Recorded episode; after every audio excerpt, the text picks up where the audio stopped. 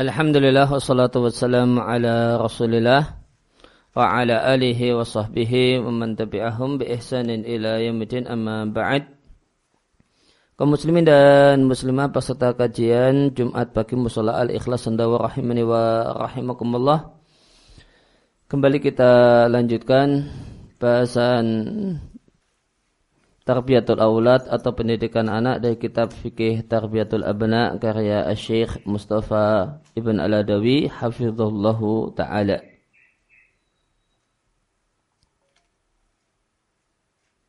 Kita sampai pada bab difa'u rajul. Maka poin selanjutnya difa'u rajuli an abnaihi pembelaan orang tua terhadap anaknya dan menginginkan kebaikan untuk anak dan itu semua dilakukan bilhak dengan kebenaran. Artinya secara adil ya, tidak berlebih eh, tidak berlebih-lebihan.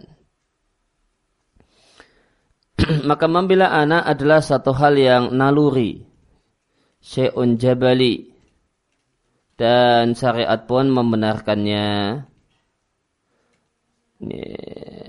Madama selama fil haqi dalam koridor yang benar wal ma'ruf dan dalam kode uh, dan pantas.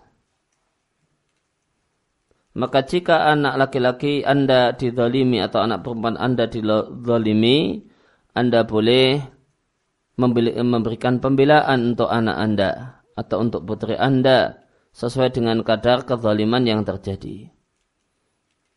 Wa in kana lil afwi wajhun qawiyun meskipun memberikan maaf itu memiliki ya, alasan yang lebih kuat atau sisi yang lebih kuat dalam mayoritas keadaan.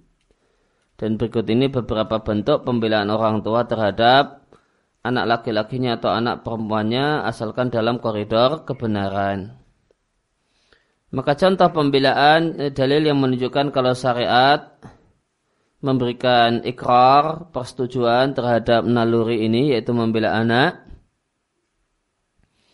adalah e, contohnya lima kana dikarenakan kumpulnya Fatimah binti Rasulillah dengan anak perempuan musuh Allah Abu Jahal ya, di bawah kepemimpinan seorang suami yang sama. Karena keduanya statusnya adalah istri bagi Ali bin Abi Thalib Wakana fidzalika dalam tindakan ini menyakiti Fatimah. Pemisama dari sana kemudian ini menyakiti ayahnya Rasulullah Sallallahu Alaihi Wasallam. Maka Rasul Sallallahu Alaihi Wasallam membela Fatimah dengan melarang Ali melakukan hal tersebut. Kecuali setelah dia ceraikan Fatimah terlebih dahulu, baru menikah dengan putrinya Abu Jahal. Kaifa id karena kaifa bagaimanakah yaltai imu akan terwujud kondisi ini bersatunya atau kumpulnya anak rasul, anak perempuan Rasulullah dengan anak perempuan musuh Allah. Kaifa tajtami bagaimanakah terkumpul anak perempuan Rasulullah bersama anak perempuan Abu Jahal. Yang Abu Jahal ini Nabi gelari dengan sebutan Fir'aunu hadhil ummah. Fir'aunnya umat ini. Inna maka dalam hal ini terdapat ya, darar tidak uh, satu hal yang membahayakan bagi keduanya sekaligus. Karena boleh jadi anak perempuannya Abu Jahal terkadang membela ayahnya di depan Fatimah.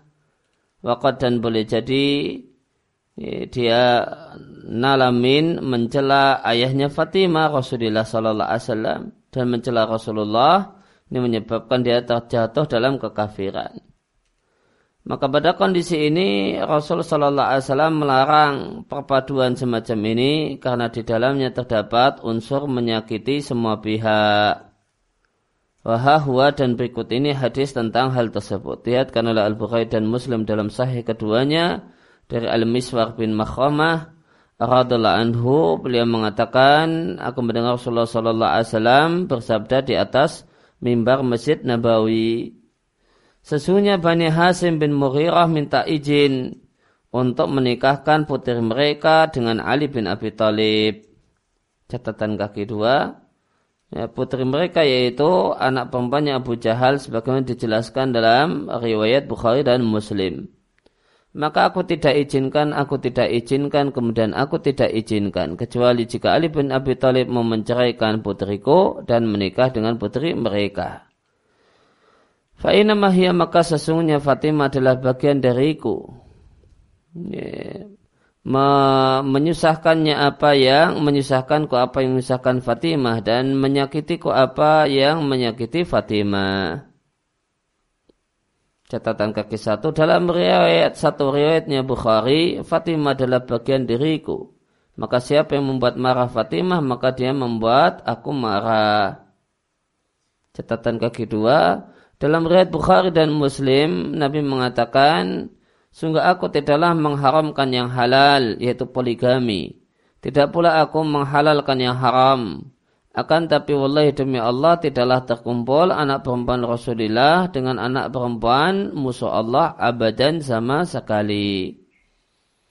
Ya, maka ya, ini catatan apa riwayat ini penting untuk ditegaskan atau dibaca karena menegaskan bahasanya apa yang Nabi lakukan ini bukanlah bentuk pengharaman poligami sehingga hal di sini tidak bisa menjadi dalil tercela dan haramnya poligami sebagaimana dilakukan oleh sebagian feminis. Wangdur maka lihatlah pembelaan. Demikian juga ini contoh yang pertama atau dalil yang pertama. Kemudian dalil yang kedua. Lihatlah pembelaan Asma binti Abu Bakar tentang kehormatan anaknya Abdullah bin Zubair setelah dibunuh oleh lahu setelah dibunuh di depan seorang yang zalim dan seorang penguasa yang menghancurkan yaitu Al-Hajjaj bin Yusuf Al-Thaqafi. Diatkan Muslim dalam sahihnya dari Abu Naufal. Abu Naufal mengatakan, aku melihat Abdullah bin Zubair ala akobatil Madinah.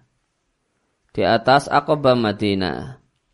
Catatan kaki, dia adalah satu akobah yang ada di Mekah. Akobah itu jalan ini di gunung. Dan ketika itu ini setelah Abdullah bin Zubair kalah dengan Hajat bin Yusuf, ini, maka dia ini singkat ceritanya dihukum mati sama Hajat bin Yusuf dengan bentuk disalib. Maka dia disalib di salah satu jalan di kota Mekah. alat Quraisyun tamur alaihi. Maka mulailah banyak orang Quraisy yang melewati jenazahnya ya, Abdullah bin Zubair. Wana uh, tam, uh, uh, Quraisyun tamur alaihi wan. Demikian juga banyak orang. Sampai di antara yang lewat adalah Abdullah bin Umar.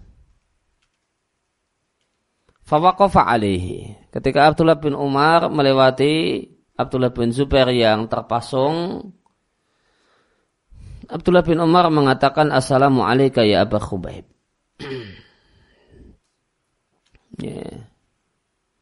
Keselamatan untukmu wahai Abu Khubaib. Ini, nampaknya ini kunyahnya Abdullah bin Zubair. Assalamualaikum Abu Khubaib. Assalamualaikum Abu Khubaib tiga kali.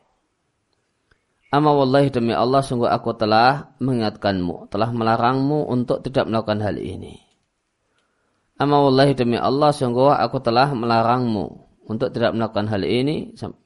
Demi Allah aku telah uh, ya di, berarti dua kali. Maka ini menunjukkan bahasanya ya, Abdullah bin Umar tidak setuju dengan sikap Abdullah bin Zubair yang menerima bayat ya, penduduk Hijaz ketika itu. Ketika itu Bani Umayyah mengalami kekosongan. Ya, Bani Umayyah mengalami kekosongan pemerintahan, kekosongan khalifah. Nah saat kosong itu kemudian eh, penduduk Hijaz dan yang lain mendaulat Abdullah bin Zubair untuk menjadi khalifah maka dia dibaiat oleh Ahlul Hijaz. Penduduk Mekah, Madinah dan yang lain. Bahkan disebutkan bahasanya eh, Bani Umayyah itu tidak punya kekuasaan ketika itu kecuali di Syam. Ini, akhirnya eh, kemudian terjadi dualisme kepemimpinan. Ada Bani Umayyah di Syam, kemudian Abdullah bin Zubair di Hijaz dan sekitarnya. Nah, akhirnya ya dan sebagian ya, sebagian sahabat ketika itu ada yang tawakuf nggak mau berbaiat ke sana dan kemari sampai jelas siapakah yang nanti akan jadi pemimpin tunggal ya, maka terjadilah pertempuran peperangan ya, dan singkat cerita kalahlah Abdullah bin Zubair. Kemudian di ya, disalib oleh Hajat bin Yusuf. Maka di sini Abdullah bin Umar menyampaikan bahasanya sebelum ini terjadi Abdullah bin Umar telah mengingatkan. Tidak usah masuk di masalah semacam ini, jangan terima tawaran ya, pendaulatan ya, yang di, di ya, yang ditawarkan oleh sebagian orang. Ya, demi Allah saya telah melarangmu. Demi Allah saya telah melarangmu, mengingatkanmu. Amma wallahi in kunta ma'alim tu sawaban kawaman Adapun engkau sungguh aku telah ketahui engkau adalah orang yang rajin puasa, rajin sholat, orang yang rajin menyambung hubungan kekerabatan. Amma wallahi demi Allah la ummatun sungguh satu komunitas engkau adalah orang yang jika orang seperti engkau adalah orang yang paling jelek sungguh itu komunitas yang unggul maka kita lihat di sini sikap Atullah bin Umar di satu sisi dia dia menyatakan bisa kita katakan ada unsur menyalahkan Abdullah bin Zubair. Bukankah aku telah larang dulu? Namun di sisi yang lain, ya, meskipun dia tidak sepakat dengan sikap Abdullah bin Zubair yang menerima tawaran bayat, namun di sisi yang lain Abdullah bin Umar juga membela Abdullah bin Zubair. Yang Abdullah bin Zubair ini dikomentar oleh Hajat bin Yusuf adalah Syarun Nas. Ya, Abdullah bin Zubair sahabat Nabi. Anaknya Zubair bin Awam anaknya anak laki-lakinya Asma binti Abi Bakar dan dia adalah Abdullah bin Zubair ini adalah anak yang pertama lahir dalam Islam artinya dalam keadaan bapak ibunya muslim ini anak yang pertama setelah hijrah adalah Abdullah bin Zubair Nah, Hajat bin Yusuf itu punya statement pernyataan Abdullah bin Zubair ini syarun nas. Maka lihat sikap Abdullah bin Umar. Abdullah bin Umar membela tidak benar kalau itu nas. Abdullah bin Umar mengatakan sungguh jika ada satu bangsa engkau lah yang paling jelek, engkau wahai Abdullah bin Zubair itu manusia paling jelek di situ, oh itu bangsanya baik-baik sekali. Nah, yang paling jelek adalah orang yang rajin sholat, rajin puasa, suka menjalin hubungan kekerabatan. Ya, yang yang paling baik kayak apa kalau demikian?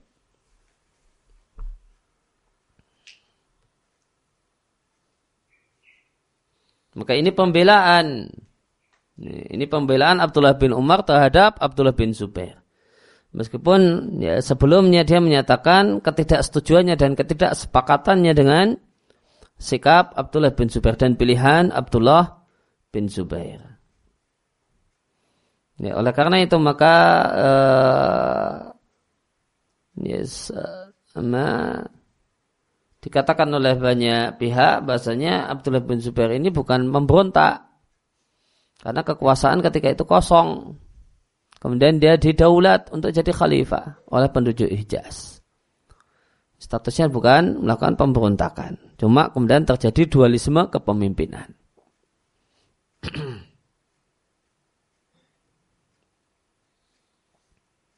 ya, maka di sini terdapat pelajaran. Ya, ketidaksetujuan dalam sikap politik, bahasa kerennya kan gitu ya. Ketidaksetujuan, ketidaksepakatan dalam masalah sikap politik masuk enggak di Eh, di kancah politik ini ataukah tidak ya, itu bukan berarti Ya, tidak mengharuskan ketika tidak sepakat, tidak mengharuskan untuk ya, tidak memberikan pembelaan jika memang diperlukan. Orang yang berseberangan sikap politiknya ketika dia dinilai dizolimi karena diberi tuduhan yang berlebihan atau tuduhan tidak pada tempatnya, maka memberikan pembelaan adalah satu hal yang tidak keliru. Satu, satu hal yang tidak salah. Thumma kemudian berlalulah Abdullah bin Umar. Sampailah kepada hajat sikap Abdullah bin Umar ini, yaitu pembelaan dia berkenaan dengan tuduhan hajat.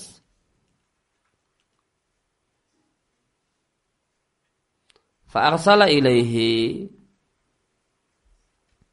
Maka hajat pun mengirimkan utusan kepada Ibnu Umar. Ini, ini tidak dijelaskan lebih lanjut apa yang dilakukan oleh utusan ini dan pesan apa yang dia bawa. Fa'on zila lantas diturunkanlah Abdullah bin Jubair anjizaihi dari palang salib. Anjizaihi dari dari kayunya, yaitu maksudnya palang salibnya. Catatan kaki ulqiya ya dilepaslah Abdullah bin Zubair. Ya tentu sudah dalam keadaan meninggal dunia. Fa'ulqiya maka kemudian dia dicampakkan di fikuburil Yahud di komplek kubur orang-orang Yahudi. Kemudian Hajat mengirimkan utusan pada ibunya Abdullah bin Zubair itu Asma binti Abi Bakar. Nampaknya isi pesannya adalah nyuruh Asma untuk nengok anaknya dan melihat jenazah anaknya. Maka Asma menolak untuk mendatangi atau kemudian e, meminta Asma utusan ini membawa pesan meminta Asma untuk ketemu Hajjaj. Ya, Fa'abat maka Asma menolak untuk datang menghadap Hajjaj. Maka Hajjaj pun mengulangi pengiriman utusan kepada Asma supaya datang. Jika di kali yang kedua datang kepadaku, menghadap aku, jika tidak akan aku utus orang kepadamu. Man orang yang akan menyeretmu ya, bikurunika dengan kurunika di sini artinya jalinan rambut. Akan menyeretmu dengan narik jalinan rambutmu. Demikian ancaman al-hajjaj. Datang, sowan padaku. Hendak tak kirimkan orang yang nyeret kepalamu. Nah, lihat wanita yang gagah ini. Fa'abat tetap ngotot gak mau.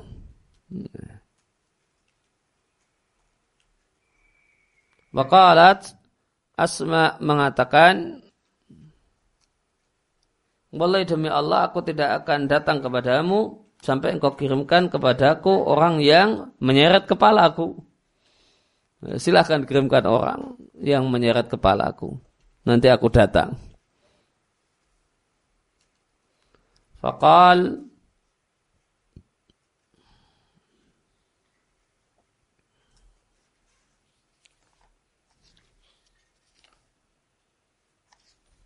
Ya, maka uh, kemudian Hajjaj mengatakan, Aruni tunjukkan padaku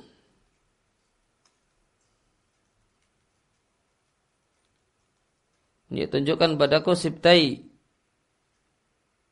Uh, catatan kaki 6 takni ni'alaha yaitu sendalnya yang merupakan sendal sibtiyah dan sibtiyah adalah salah satu dari jenis sandal.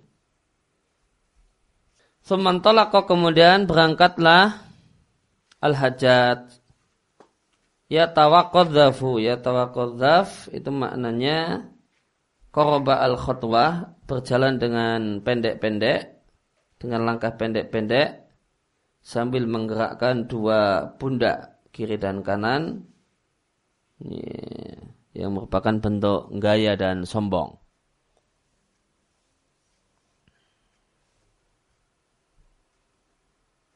Hatta dakhala alaiha sampai ketemu sampai masuk menemui Asma.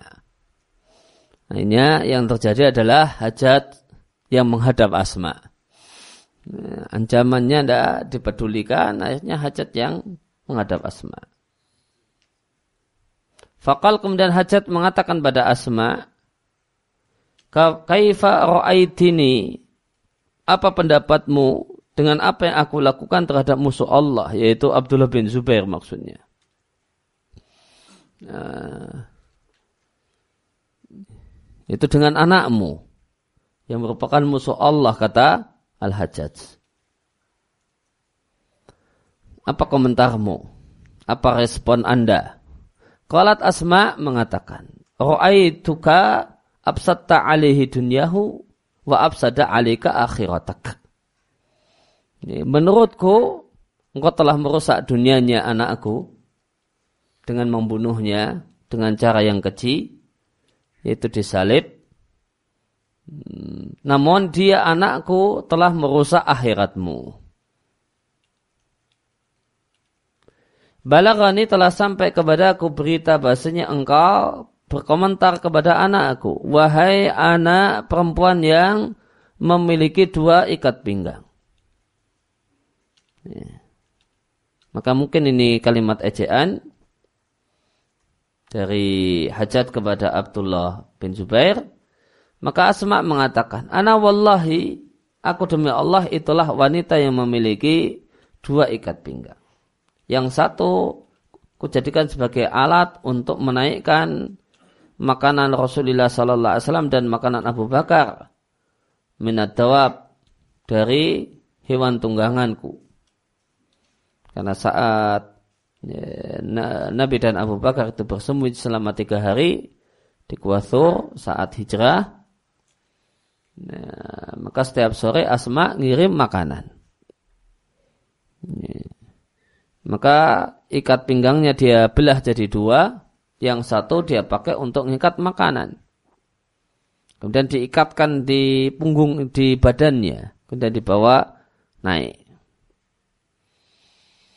Wa amal akhar adapun ikat pinggang yang kedua, maka itu adalah ikat pinggang seorang wanita yang latas terni anhu yang dibutuhkan olehnya, yang dia tidak bisa tidak ya, membutuhkannya.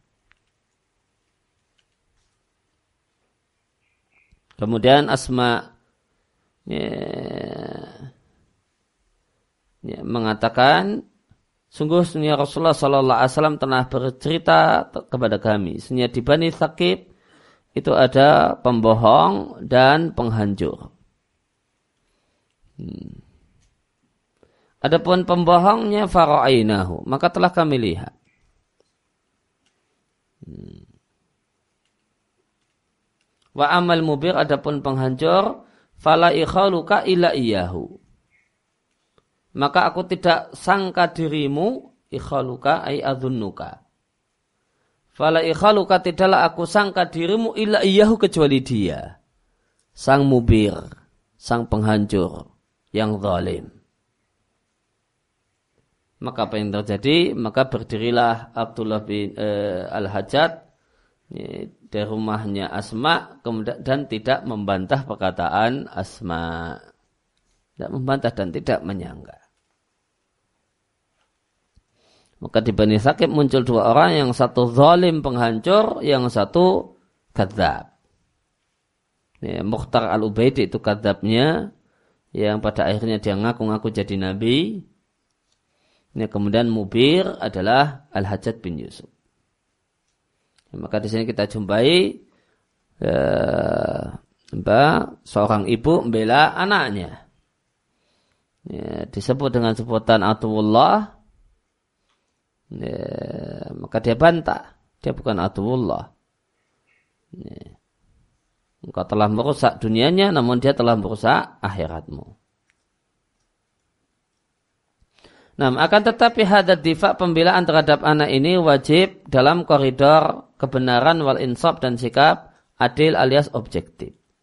Mengat sabda Nabi Shallallahu Alaihi Wasallam, bilalah saudaramu dia baik dia zalim atau terzalimi. Sahabat bertanya wahai Rasulullah, kami bela dia dalam keadaan terdolimi, itu sudah jelas. Bagaimanakah kami menolongnya dalam keadaan dia zalim? Maka Nabi katakan, engkau pegang tangannya, jangan jangan biarkan dia berbuat zalim. Dalam lafaz riwayat Imam Ahmad, segala dia dari melakukan kezaliman. Oleh karena itu maka contoh nyata dari poin ini, poin pendidikan ini boleh membela namun pada batas yang wajar dan pada batas objektif. Maka jika Anda keluar dari rumah wahai sang ayah atau engkau pulang kerja, kemudian jumpai anakmu kelahi dengan yang lain. Maka jangan kau pukul musuh anakmu secara langsung. Bahkan bersikaplah tenang. Lihatlah apakah anakmu yang zalim, al-mukhti yang salah, ataukah dia yang terdolimi. Jika anakmu itu terdolimi, maka nanti ditimbang-timbang. Gak mesti kemudian musuhnya langsung dihajar. Hal al-aula apakah yang lebih baik engkau hibur dia? Ya, engkau hibur dia dan minta dia untuk memaafkan Wata'fu dan kau maafkan si dolim.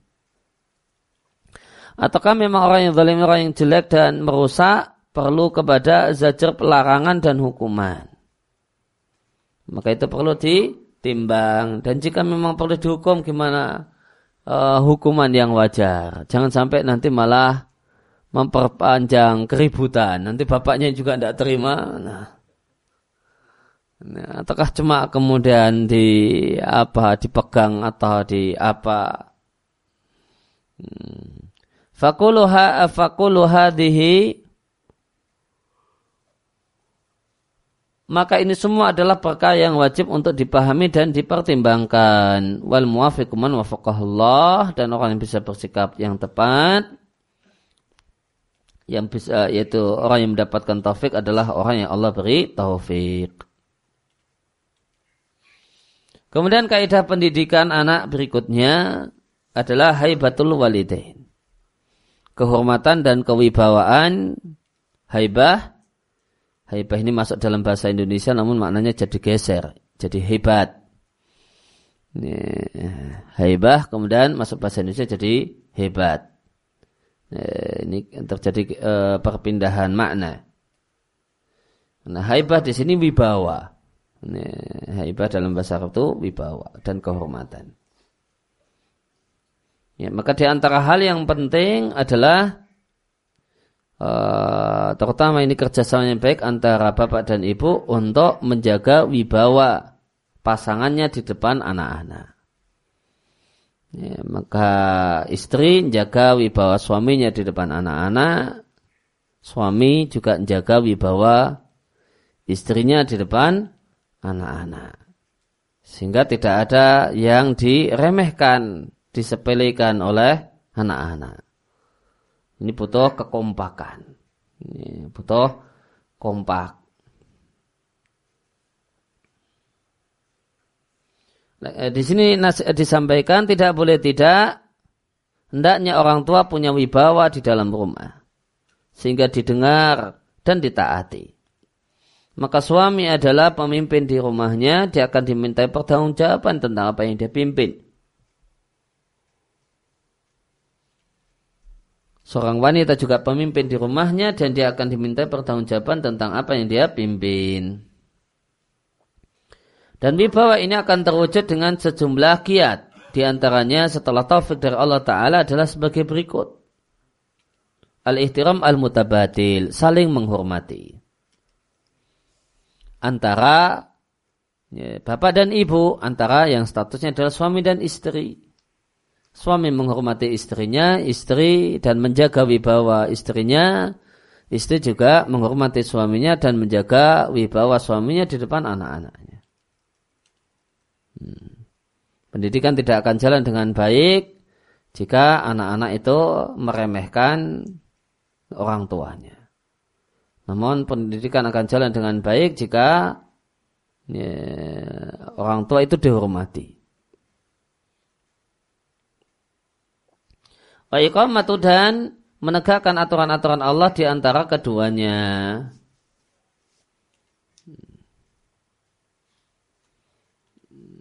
Maka di antara cara yang lain adalah ya, masing-masing ya, dari ayah dan ibu ini punya penghormatan terhadap hak-hak Allah dengan menegakkan aturan-aturan Allah.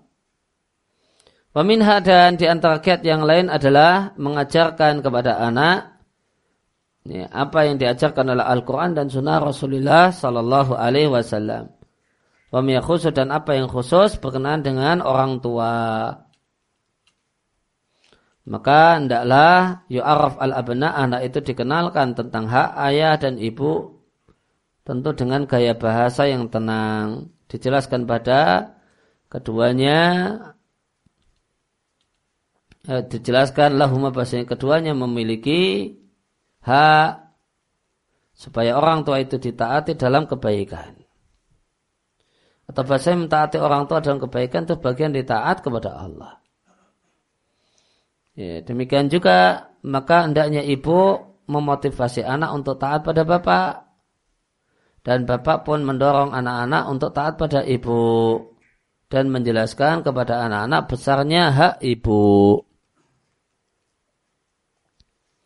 Dan disampaikanlah kepada anak berjumlah ayat dan hadis yang berkenaan dengan masalah ini. Dan disampaikanlah pada anak dalam gaya bahasa yang tenang dan gaya bahasa yang cerdas. Ya, yang sesuai dengan kemampuan anak-anak. Tidak harus kemudian bacakan ayat. Ya, ya, utuh cuma membacakan ayat. Namun ya dengan gaya bahasa yang cerdas. Menyesuaikan kemampuan anak.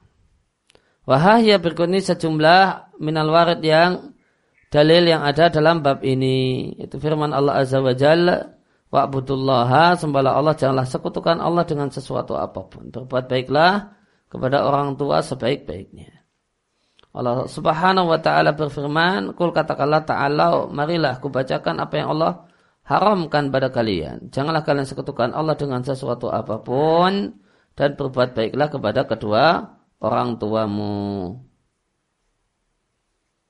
Dan Allah Azza wa Jalla berfirman, "Wa qad rabbuka dan Rabbmu menetapkan Allah ta'budu janganlah engkau menyembah ila iyahu kecuali hanya kepadanya. Wabil walidaini ihsana.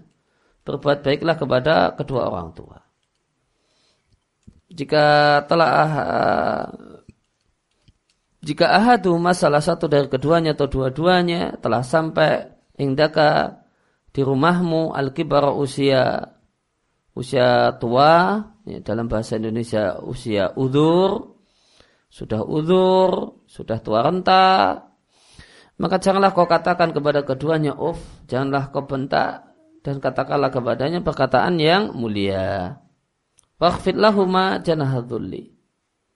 Itu terjemah bebasnya, ya, tawaduklah.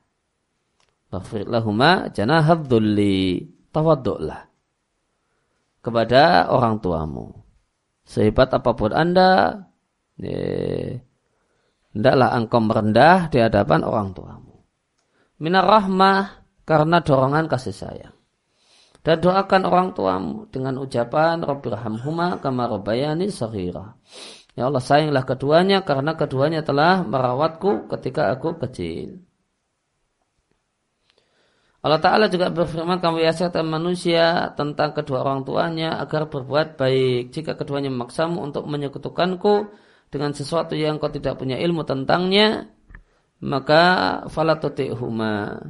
Jangan taati keduanya. Ilayya marji'ukum hanya kepada aku kalian kembali dan akan kuberitahukan kepada kalian apa saja yang kalian lakukan.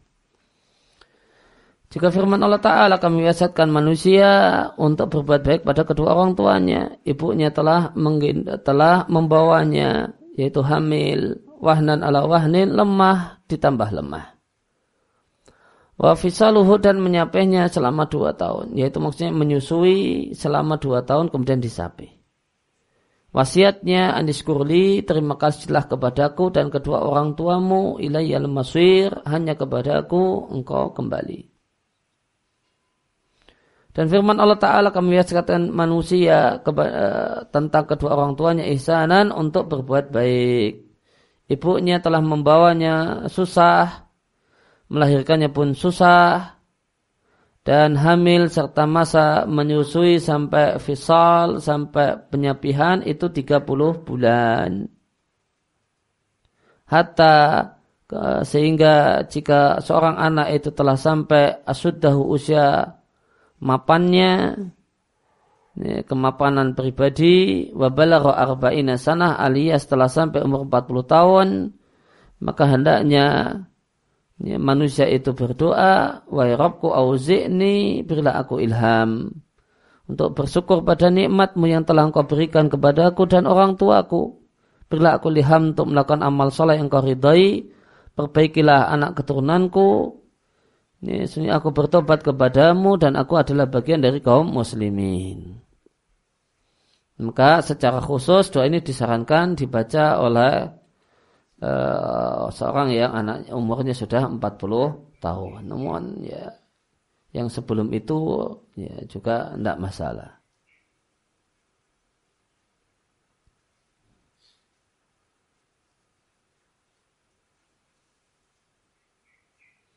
Kemudian diatkan oleh Al-Bukhari dan Muslim dari Ibnu Mas'ud radhiyallahu anhu, aku bertanya pada Nabi sallallahu alaihi wasallam, amal apakah yang paling Allah cintai? Kalau Nabi mengatakan salat pada waktunya. Kemudian apa? Kalau Nabi mengatakan berbakti pada orang kedua orang tua. Nah ini mahalus syahid. Ini bicarakan tentang masalah sampaikan kepada anak kewajiban berbakti pada orang tua. Kemudian apa? Kemudian Nabi menjadi jihad di jalan Allah. Qal hadasani bihinna. Nabi, Nabi sampaikan kepada aku poin-poin tersebut. Tiga poin ini. Seandainya aku minta tambah, tentu Nabi akan tambahi. Dan berkenaan dengan birul walidain, maka bagi ibu jatah yang paling besar. Wan nasib dan jatah yang paling banyak min dalika dari hal tersebut yaitu birul walidain. Dasarkan dalil diatkan oleh Bukhari dan Muslim dari Abu Hurairah radhiallahu anhu ada seorang menghadap Rasulullah sallallahu alaihi wasallam lalu mengatakan wahai Rasulullah man siapakah ahakku yang paling berhak bihusni sahabati mendapatkan perlakuanku yang baik yang paling berhak untuk mendapatkan perlakuan yang baik artinya perlakuan baik itu diberikan pada semua orang pada banyak orang. Nah dari sekian banyak orang tersebut ada yang paling berhak. Siapakah dia? Maka uh, makna hadis ini bukan berarti berbuat baik cuma pada orang ini kemudian pada yang lain berbuat yang buruk tidak demikian. Dan ini yang paling berhak dan paling utama untuk mendapatkan kebaikan. Maka Nabi mengatakan ibumu, kemudian siapa, kemudian ibumu, Kemudian siapa? Kemudian ibumu. Kemudian siapa? Barulah Nabi mengatakan, Thumma abuka, kemudian ayahmu. Catatan kaki tiga. Kata Nawawi rahimallahu ta'ala dalam hadis ini terdapat motivasi untuk berbakti pada dua orang tua. Dan bahasa ibu itulah yang paling berhak untuk mendapatkan bakti. Kemudian setelah itu adalah ayah. Setelah itu kemudian yang lebih jauh, kemudian yang lebih jauh.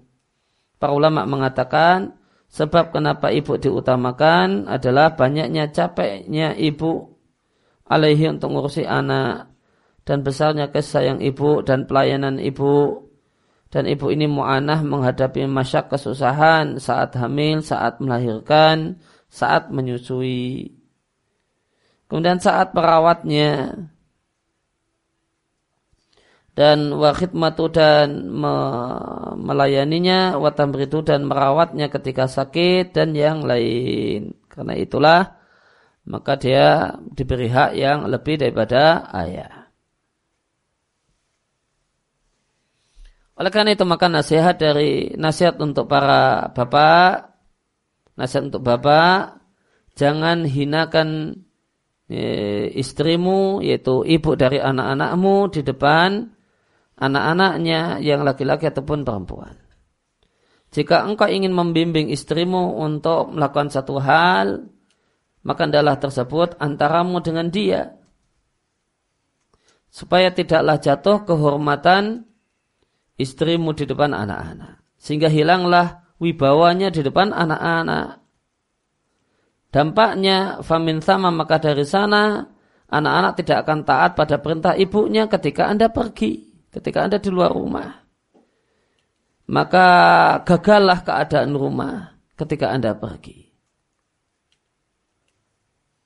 Dan lebih dari itu, maka jika Anda merahasiakan kekurangan istrimu, merahasiakan perkataan Anda bersama istri Anda, dan hukuman Anda untuk istri Anda, Anda rahasiakan cuma antara Anda dengan dia, maka ini berarti menutup aibnya di hadapan anak-anak.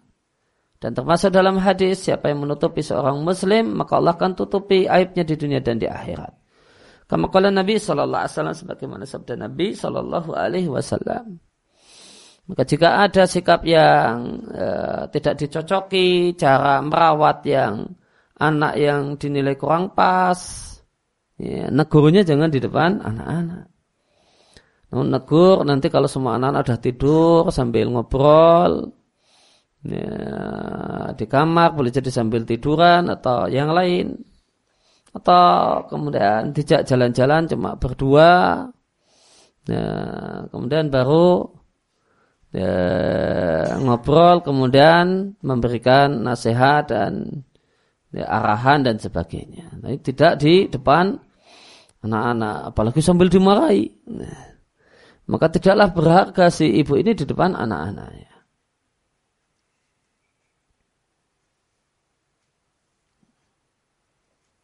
Dan kemudian di antara menjaga wibawa ibu, ya, maka ada ya, diskusi dan kesepakatan mana apa yang diatur oleh bapak, mana yang diatur oleh ibu.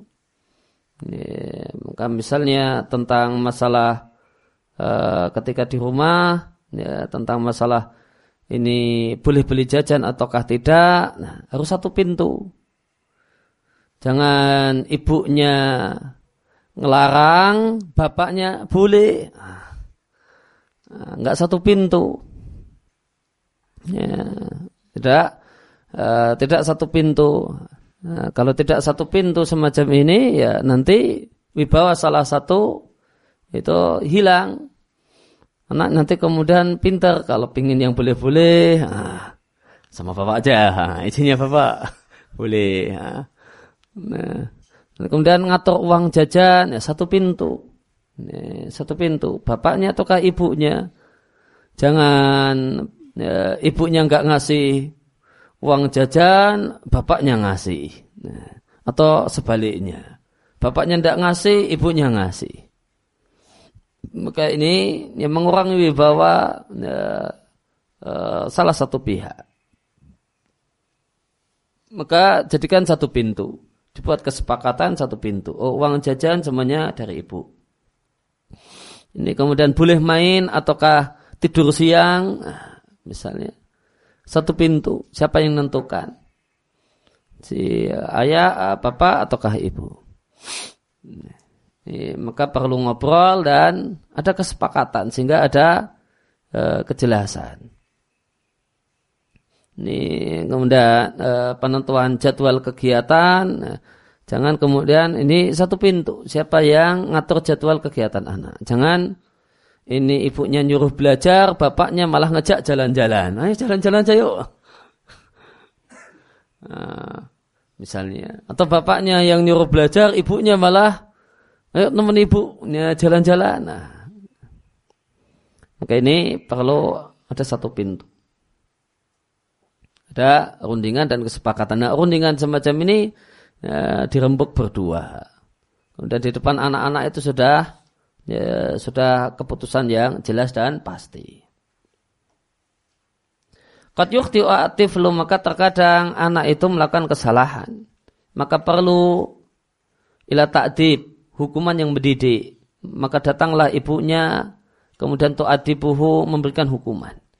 Ternyata faida bizaut al-ghafil ternyata tiba-tiba suami yang dia tidak tahu menau tadi dia tidak perhatian tiba-tiba kok anaknya nangis karena ya, boleh jadi pantatnya dicubit sama ibunya, pantat si anak ini nangis. Oh. Akhirnya yanhar al umma, kemudian dia bentak si ibu di depan anaknya. Fain akis maka akan terpantullah dampak hal tersebut pada anak, yaitu rontoklah wibawa ibu. Fa'iyaka maka hindari. Janganlah engkau bentak istrimu di depan anaknya. Akan tapi kalau tidak setuju dan perlu disampaikan ketika itu bersikaplah talat fil khitab. Berkatalah yang lembut. Wa'atihah dan berikanlah kepadanya kadarnya. Berikanlah kepada istri kadar kewibawaan dan kewibawaan. Kullaha masalan, maka ketika ada tindakan istri yang tidak dicocoki, maka sampaikan badannya. Misalnya, Idza ra'aiti jika engkau wahai istri engkau berpandangan bahasanya anak ini eh, eh, yaitu jika Anda wahai ayah berpandangan anak itu belum berat untuk dihukum. Maka katakan pada istrimu semoga Allah memaafkan dia kali ini. Wasamihihi hadil marah tolong wahai ibu wahai istriku maafkan dia kali ini. Namun jika anak ini mengulangi maka silakan dikasih hukuman dan aku pun akan ikut menghukum ma'aki bersamamu. Aidon juga. Ya, atau kalimat-kalimat yang lain ini sekedar contoh. Ya, namun jangan dibentak, namun kalau tidak ada tindakan yang tidak disetujui, maka ya, ditegur dengan cara yang baik. Hmm. Inna kaidah darabta al ummah jika anda menghukum ibu dan membentaknya di depan anak-anaknya maka itu akan tercermin dalam bentuk yang sangat jelas pada anak-anak dan kejiwaan anak-anak. Maka dimungkinkan di antara anak ada yang malah membencimu dan tidak menyukaimu wahai sang ayah dan sedih karena ibunya dengan kesedihan yang luar biasa karena dibentak-bentak sama bapak dan dia adalah anak pro ibu kan? Anak mami nah, ketika ibunya dimarahi habis-habisan sama bapaknya di depan dia maka dia cengkel sama bapaknya.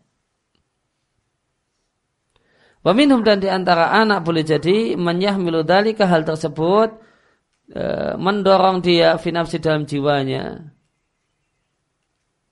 Ya, untuk melakukan hal yang tidak benar maka jika dia salah wa'tabat hukum dan ditegur secara lisan oleh ibunya maka anak ini akan ngomong sama ibunya, akan kulaporkan pada bapak. Nanti dia bapak mukul ibu. Nah, waif alubiki waif alubiki. Ini, kemudian bapak akan begini dan begitu kepadamu. Nah, dari sini jika ini terjadi ya taat taruh al bait. Maka ini punya pengaruh pada rumah dan pecahlah keadaan dan suasana rumah.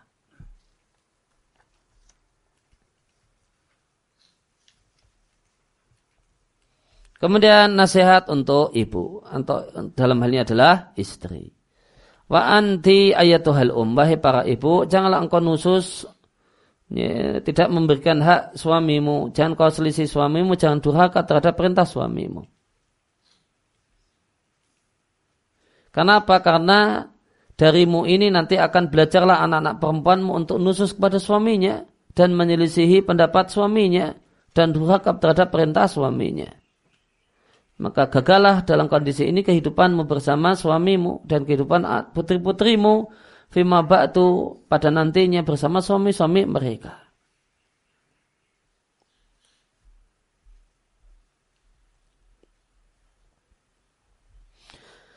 Dan boleh jadi ya tahamal sabar suamimu dan sabar atas gangguanmu wahai ibu akan tetapi suami dari anak-anak dari putri-putrimu boleh jadi tidak sabar maka ketika tata'ala ibnatuka, maka ketika anak perempuanmu itu sombong kepada suaminya, maka tabu'u bidorbi wa tabu'u hayatuha ma'aha bitolaki wal fasli. Maka tabu'u jadilah, maka kembalilah bidorbi mendapatkan hukuman pukulan atau dan jadilah kehidupannya bersama suaminya itu berujung pada perceraian dan kegagalan. Akhirnya putrimu nanti akan kembali kepadamu dari rumah suaminya jazaan bima kasabti sebagai balasan atas apa yang telah engkau lakukan dan panen apa yang engkau petik eh, atau kemudian lima janaita karena apa kesal, ke, kejahatan yang kau lakukan berupa nusus dan sombong dan sombong kepada suami. Walaysa nusus tidak ada dalam nusus, nusus itu tidak mau memberikan hak suami eh, padahal mampu. Irda'unillah satu hal yang membuat ridha Allah tidak pula bentuk ketaatan pada Rasulnya. Bahkan Allah Ta'ala berfirman, laki-laki dalam suami adalah pemimpin untuk perempuan karena kelebihan yang Allah berikan pada sebagian mereka atas yang lain, yaitu pada laki-laki atas perempuan, dan dikarenakan suami itu memberikan nafkah kepada istrinya dari hartanya. Dan Nabi Shallallahu Alaihi Wasallam mengatakan, Seandainya aku perintahkan seorang untuk bersujud kepada orang lain, niscaya akan aku perintahkan perempuan untuk sujud pada suaminya. Dalam sebagian riwayat, di sebagian tambahan, terdapat tambahan karena Allah demikian mengagungkan hak suami atas istrinya. Catatan kaki, tambahan ini sabitah aydan adalah tambahan yang kuat. Tambahnya ada dalam riwayat Ibnu Hibban dan Baihaqi dalam Sunan Kubra. Oleh karena itu kewajiban Anda wahai ibu untuk mengajari anak perempuanmu apa yang dia butuhkan dengan berkenaan dengan perkara agamanya. Maka menjadi kewajiban Anda untuk mengajari putrimu tentang iman, sholat, baca Al-Quran, baca, uh, baca Al-Quran dan yang lain sebagaimana akan datang insya Allah. Sebagaimana kewajiban Anda juga untuk mengajari anak perempuan Anda apa yang dia butuhkan sebagai seorang gadis dari sisi masalah haid, jima dan yang lainnya yang ini khusus dan berkenaan dengan perempuan. Maka ajarilah putrimu jika telah mendekati pernikahan. Ida korobat azawat jika dia telah mendekati usia nikah yaitu balir, ajarilah dia tentang haid dan hukum-hukum haid dan ajarkanlah kepadanya firman Allah Ta'ala tentang masalah haid. Mereka bertanya padamu tentang haid, katakanlah dia adalah kotoran. Maka jadilah perempuan, ya, yaitu jangan kumpuli, jangan jimai ketika dia haid. Janganlah dekati mereka sampai mereka bersih, yaitu bersih, yaitu selesainya darah haid.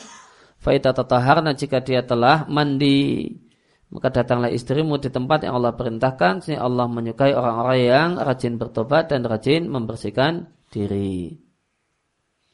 Maka kabarkanlah pada anak perempuan bahasa tidak boleh bagi laki-laki untuk jima dengan istrinya ketika istrinya dalam kondisi haid. Dan ini adalah haram dan dosa. Namun boleh bagi suaminya untuk menciumnya, mencumbunya, asalkan bukan di daerah kemaluan jika dia merasa aman untuk tidak terjumus dalam hal yang haram.